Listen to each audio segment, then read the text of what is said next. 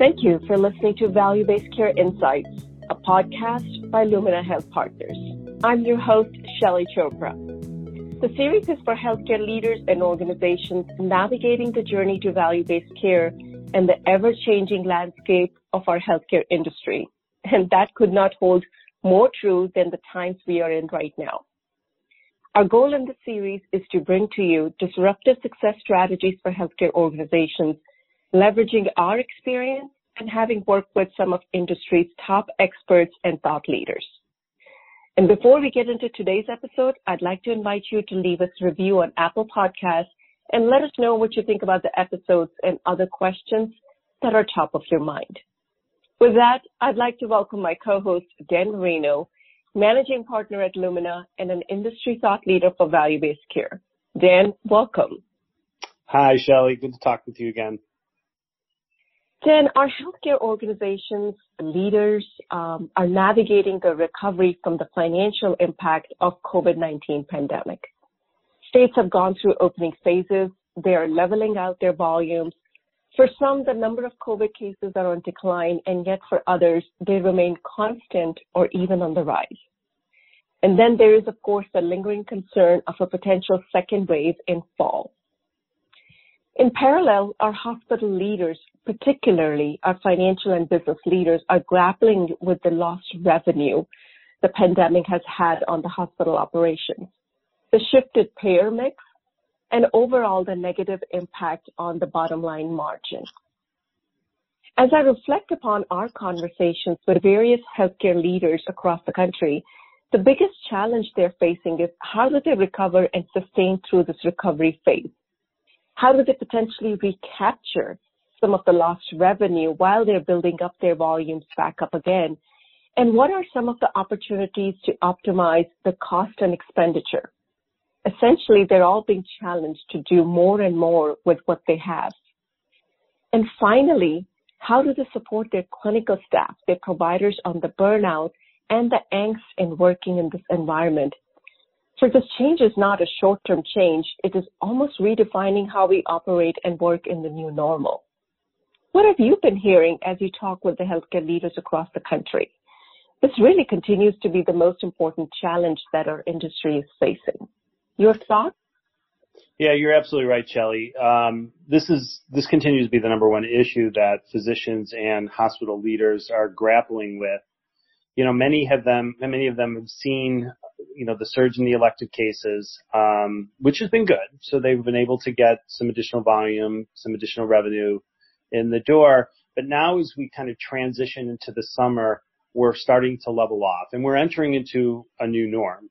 And you know, as, as you pointed out, many of the hospital leaders are still asking the question of, you know, what is our new staffing mix, for instance, need to look like? What is our, how do we recoup or continue to generate revenue to meet our debt obligations? Um, and then probably the most important thing is continuing to support our clinical and provider community. You know, from what you're hearing, it is really taking an emotional toll on, on physicians, on providers. Um, so, you know, those I think are, are really the big issues that uh, we're hearing across the industry. Shelly, I'm really excited today to invite a panel um, to our podcast to really discuss a lot of these issues. I'd like to introduce Kathy Najarian. Kathy assisted us a couple episodes back, I believe episode 17, where she talked about some suggestions that organizations can begin to think through as they recover their revenue. She is a national expert in managed care contracting. And I know in that episode, she provided some great insights in terms of how organizations can start to recapture some revenue. And then as well, Rick Howard. Uh, Rick is a former chief data officer, has done a lot of work with organizations on uh, identifying the data and insights that are important to expand businesses, but probably most important to drive down cost.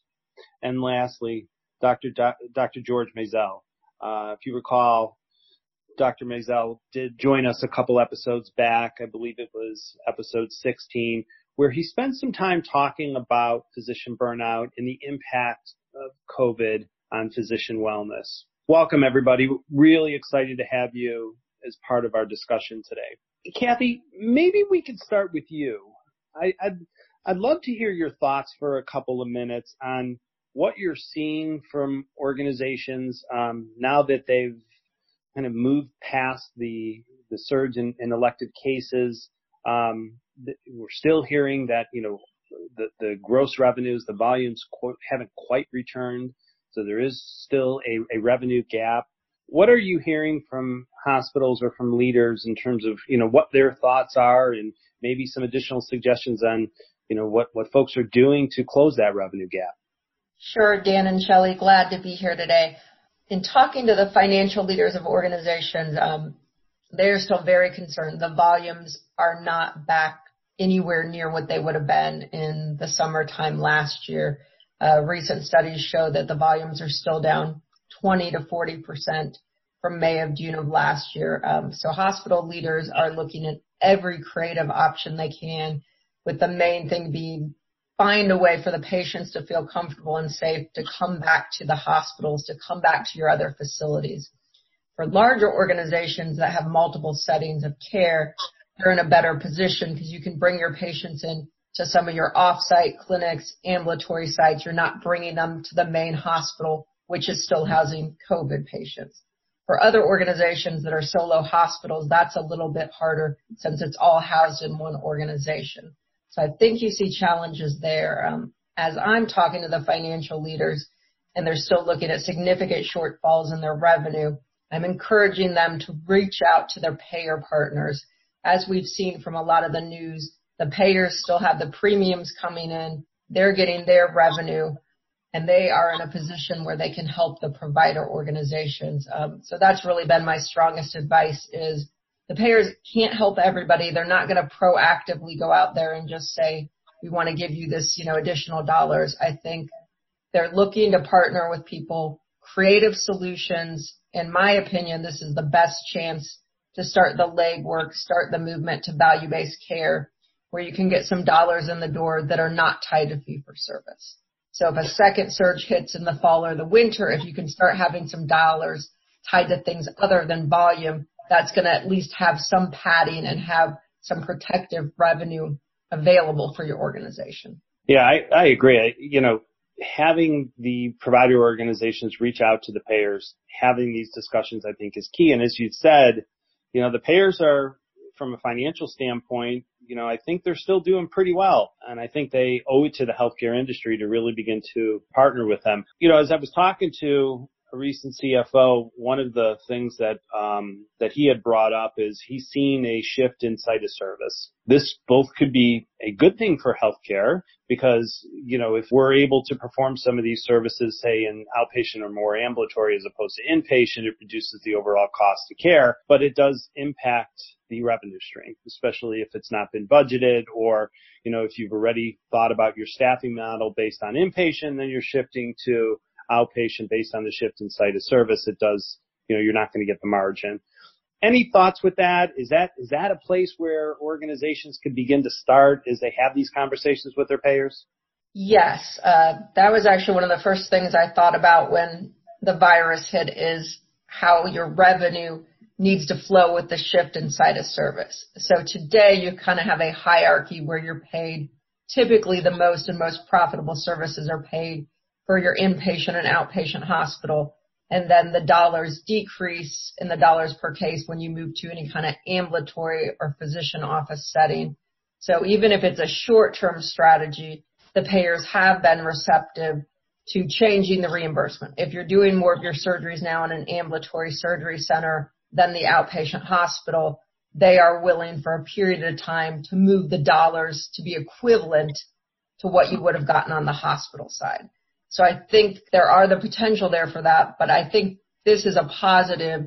The payers have put a lot of pressure on providers over the last two years to move stuff to the appropriate setting of care. They have authorizations, other policies in place where they're simply denying care in the tertiary hospital. So I think this is actually going to force hospitals to finally develop their ambulatory strategy, especially academic medical centers that house everything in a hospital. And I think our, my other colleagues can talk about from a cost standpoint, that's going to be very positive if you can move the care to the appropriate, most efficient cost setting.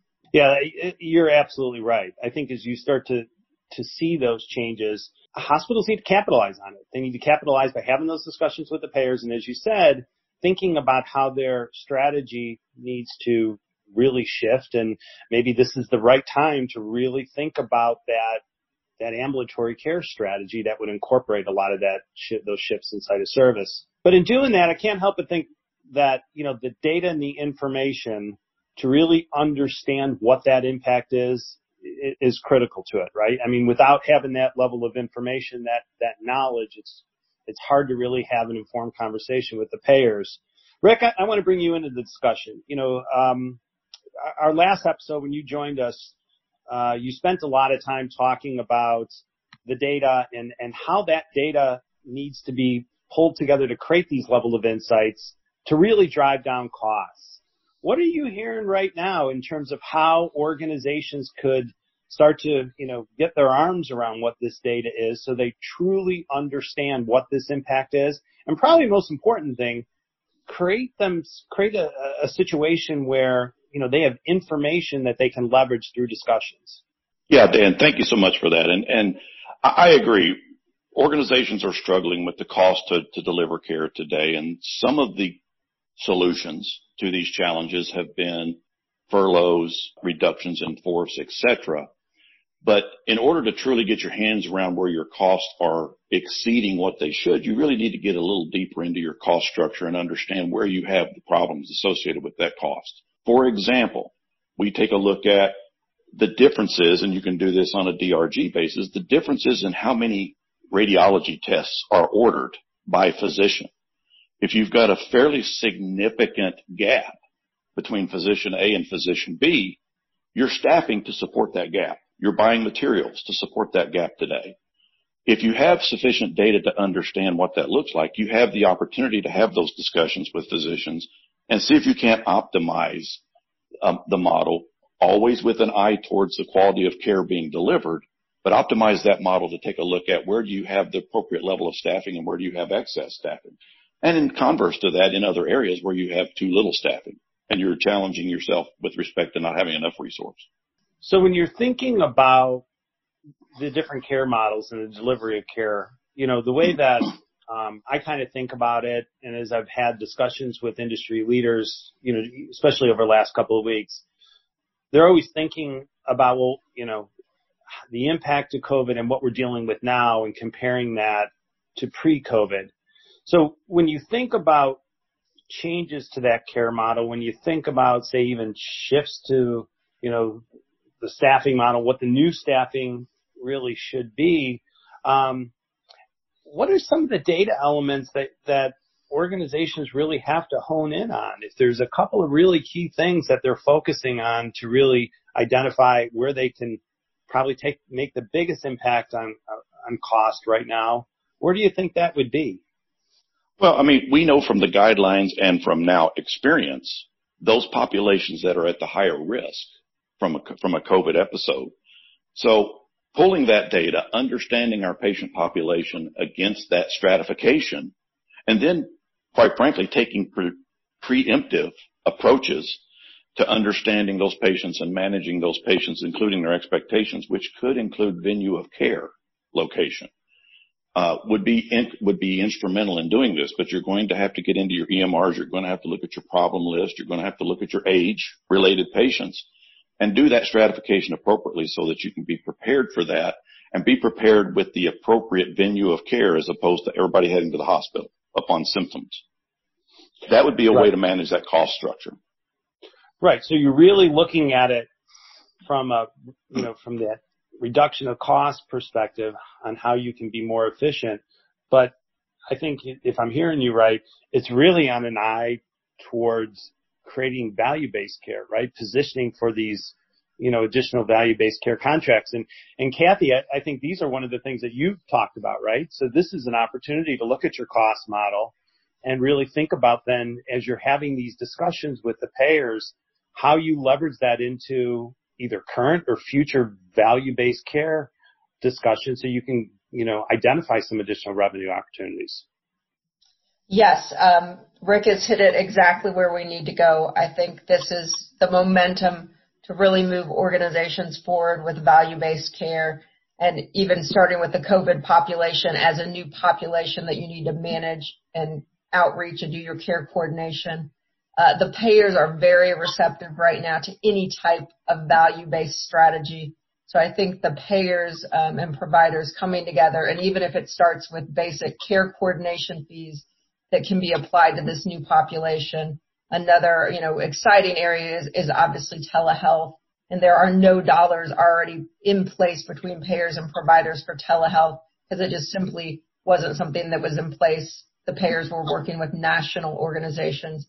So I think telehealth is a great strategy that links to population health and your care navigators and management. And again, there is not necessarily fees available. That's something the providers need to negotiate with the payers. But yes, all of this opens up the door for opportunities in the value-based care arena and really starting to get prospective payments into your organization.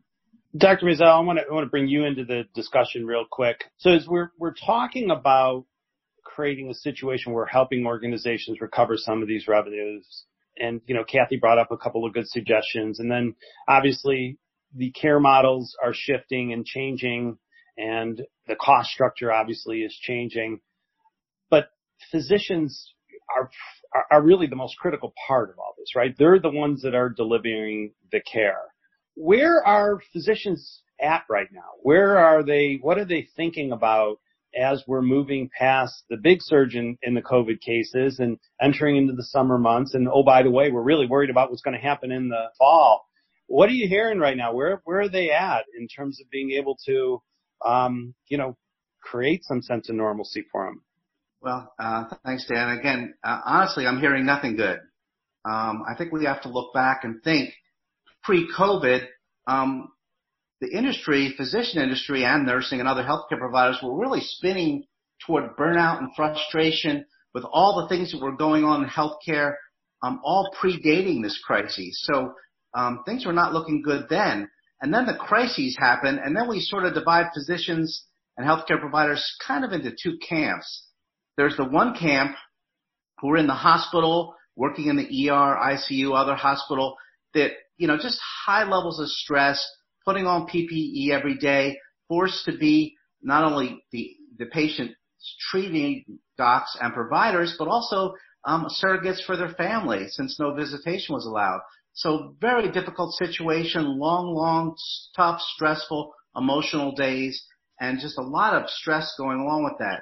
Then we had that second group who really were in the outpatient space, and what they saw was decreasing salaries, decreasing patient volumes, furloughed staff.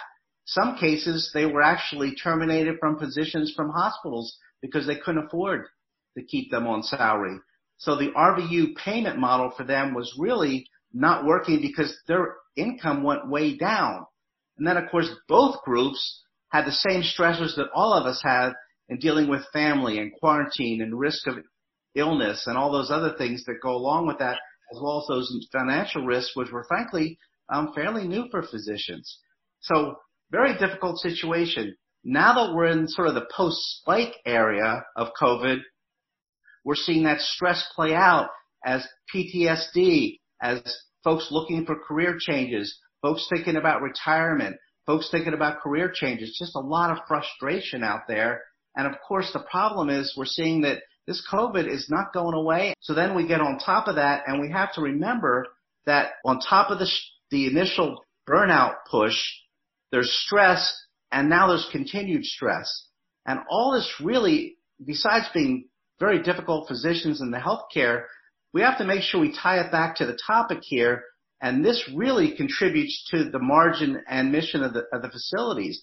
When physicians are stressed and frustrated and you see turnover, you see um, lower productivity, and in fact, you also see issues with higher mistakes and safety and other issues.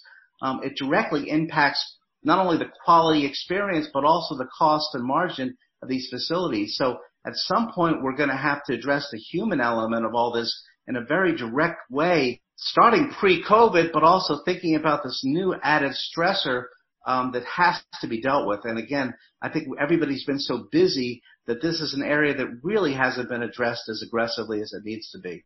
I agree with you, George. And you know, I tell you, as you as you were thinking, you know, I've been in administ- hospital administration for all of my career, and from an operations standpoint, you think about creating dashboard reports to measure where your volume is, where your revenue is. You create these dashboard reports to really manage where the costs are. It sounds like we need some way of being able to measure the emotional impact of COVID-19 on our provider community. So we can begin to anticipate, you know, identify if there are potential issues and be able to adjust and really be able to provide a level of emotional support to our providers before it really spins out of control. I, I think it, it, to be able to create that and, you know, I'm not sure if it's through the data or if it's through other indicators, but we have to get out in front of that to provide the right level of support to our providers. No, absolutely agree. There are a number of measures. You can measure burnout. There's a number of inventories. You can measure engagement, physician engagement. And then you can also measure some indirect things such as physician turnover and other things, which will give you some idea of, of sort of where your starting point. And then obviously, um, you, you only change what you measure. So getting a baseline and, a met- and metrics is probably the first step. But let me bring Rick back in on the discussion. Rick, you know, when you were with your other health system as chief data officer, did you um, did you tackle these issues? Did you think about, or were any of your providers considering some level of indicators to help to to maybe manage if physicians were experiencing a level of burnout or dissatisfaction or, or something in that regard? Oh, absolutely, Dan. We we took a look at, we did surveys, we did, I mean, we did a number of things to try to gather information so that we could start to understand any patterns around what George is talking about, where we're seeing burnout. On the ambulatory side, and certainly with primary care, where you were seeing burnout was was the continued push for more and more patients on a daily basis. Um, we were also looking at situations where physicians were unable to, to finish out their clinical notes within their EMR systems by the end of the workday. And many of them were spending several hours in the evenings to close out their, their records for the patients that they had visited that day. So we were looking at how do we, how do we build a modified workflow and understand things? It could be anything from registration and scheduling. Do we have the right flow? Are we paying enough attention to, uh, no-shows to patient canceled appointments, even to physician canceled appointments? Are we understanding the, the patterns that fall behind those? And what can we do to support our ambulatory group with a more optimized approach to that? We were also looking at taking time-based studies on the internal staffing models of each of our clinics to see, are we spending too or too, too much or too little time at a particular station in order to effectively manage the patient and keep everybody in the, in that clinic uh, appropriately busy, but yet have a flow that would be satisfying to the physicians and to the staff of that clinic. So yeah, we did look at those things. Did we make some impact? We did. Did we make the impact we wanted? Not yet. There's more That's interesting. I mean, wouldn't that be great if we came up with sort of as an industry, kind of these wellness indicators? So you're able to identify um, where providers are in terms of their level of, uh, of burnout, of dissatisfaction, and you know how we can almost improve and, and really focus on improving wellness in the care that they're they're delivering. George, let me turn it back to you. You know, um, final comments. Um, you know, as a, as a physician, and I know you you know you work with a number of physicians around the country. You know, is there is there particular advice that you can offer some of our our provider listeners or physician listeners that to kind of help them kind of get through, these next couple of months, knowing that it is going to be a little bit of a challenge for them? Yeah, I think um, it is a challenge, and I think a lot of it is is by looking ahead, by talking to your peers. Um, I think a lot of the things uh, that Rick talked about um, are great avenues, looking at, at flow and peer and workflow because again, physicians love taking care of patients. What they don't like is the things that don't let them take care of patients efficiently. So to the extent we can look at those things and bring those to, to the forefront, um, that's what's going to make patients and physicians satisfied. So we really want to move from measuring burnout to measuring really engagement. And then ultimately we want to bring back the joy into medicine. I think um, with, with, all this challenge, there's also mo- uh, some opportunity. I think we've seen a resurgence of professionalism for both nurses and physicians, which um, I think the public has recognized um, that we're not just PCPs anymore. We're physicians and nurses and other healthcare providers and physicians and other healthcare providers willing to put their health and safety at risk. And I think that's been recognized. So I think there's a lot of positive that, that have come out of this as well. And I think we need to take that, um, look at it carefully, get some metrics, um, look ahead at, at what's possible. I think this is a great opportunity to look at different payment models, which may bring in value-based payment, which really rewards a different type of behavior, which I think is more satisfying. But I think we also, looking back, we say maybe it's a better mousetrap. So I think there's a lot of opportunities ahead um, that maybe we've reached a tipping point for. Yeah, I agree, George, and I particularly like your your comment on bringing back the joy of medicine. I think that's something that as a healthcare community, we all really need to try to do. So I think in closing, I really want to thank the panel. Great discussion today. I think my biggest takeaway is when organizations are really, you know, as, as they think about improving their margin, they have to take a very holistic approach, focusing on, you know, how we can have different discussions with the payers and improve our revenues, managing the cost and understanding the impact of cost. Um, and then also too, George, and, and, probably the most important thing is really thinking about the impact of the physicians and focusing on bringing back that joy of medicine. I think that's uh, that was a key takeaway. So, Shelly, um, you know, excited about our discussion today. I think we all have a lot of work to do, but I'm confident that you know, if, if organizations can lean on one another and focus on some of the key things that are going to drive these change, I think together we're going to start to see a lot of improvement and a lot of support as we get past, you know, all of these COVID challenges. Absolutely. What a wonderful discussion. And I always appreciate great uh, practical insight from my colleagues, Kathy Najarian, Rick Howard, and Dr. Maisel. To our listeners, if you want to learn more about insights provided by our three panelists, please visit our website, www.luminahp.com. You can find various thought leadership articles on our website. On there, you'll also find our um, series of financial recovery from COVID by Kathy Najarian and Dan Marino, and additional information on our services related to the financial recovery um, during these times. We want to thank you for listening into Value Based Care podcast by Lumina Health Partners. We at Lumina are your partners on the journey to value based care. To learn more about us, visit us on luminahp.com. And if you found value in today's conversation, subscribe to us on all major podcast platforms, including Apple and Spotify. And don't forget to leave us feedback. As I mentioned, you can also find additional blogs about leadership on this topic and transcript of our podcast episode at our web- website, luminahp.com. And join us again next time wherein we continue to deep dive into topics that are top of your mind as we all navigate these uncertain times, recovering from the pandemic and preparing ourselves to survive and thrive in the new normal. Until then, have a great day and stay safe.